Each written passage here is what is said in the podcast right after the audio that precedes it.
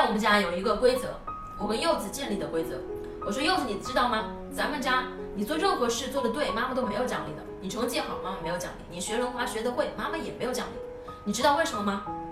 我问他，他说我知道呀，因为学得好本身就是最大的奖励啊。你要让孩子知道什么是最重要的，学习本身是每一个人的权利，而不是义务。我们家长的做派呀、思维方式和方法呀，使得我们的孩子认为学习是他的义务。我如果完成了学习任务，你就得给我点东西，你得补偿我呀，因为学习太糟糕了。他是怎么知道学习很糟糕的呢？是我们和老师联手告诉他的。我们家里的长辈啊，经常会和我儿子说，就是这几年你赶紧玩吧，等你上小学，你的好日子就到头了。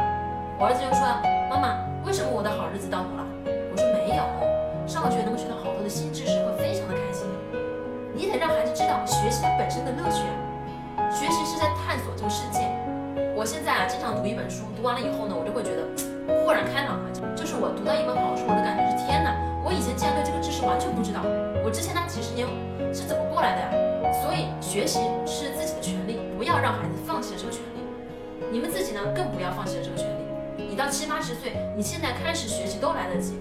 但是我们自己不但放弃学习，我们还让孩子也放弃，然后告诉孩子说这是必须的，你学不好，你将来上不了大学，你只能去要饭。这是我们大部分家长教孩子学习的动力，就恐吓他，你这辈子完了，你就这样了，啥也干不了，你工作也找不着，咱们家算是毁在你手里了。见过这样的吗？走在马路上，带着孩子逛街啊，看到一个要饭的，哎，特别的好，哎，过来，来来来来来，看看，看见了吗？那个要饭的，那就是没有上大学的。嗯，你要是将来啊上不了大学，你就跟他一样。你知道你现在用威胁和恐吓的方法，有没有可能把孩子变成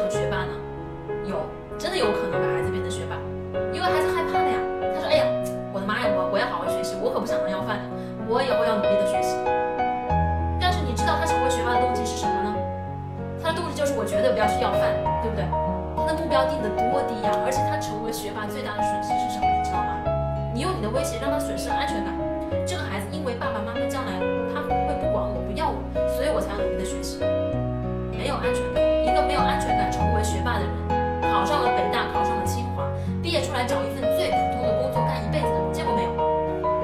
名校出来的学生挤破了头就想去干一个稳定的工作，一个月四五千块钱也不辞职就那么一直干？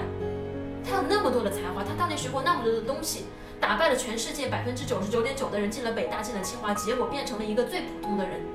然后你问他为什么，他说稳定啊，就是为了稳定。所以如果你不理解这当中的心理学原理，你不知道一个人究竟是怎么成长起来的。我们给孩子营造了一个什么样的学习环境？所有的这一切，任何时候开始。千万不要相信说一个孩子过了多少岁就没有可塑性了，不会。你的孩子二十岁，你今天只要改变，你和他的关系一样会改变。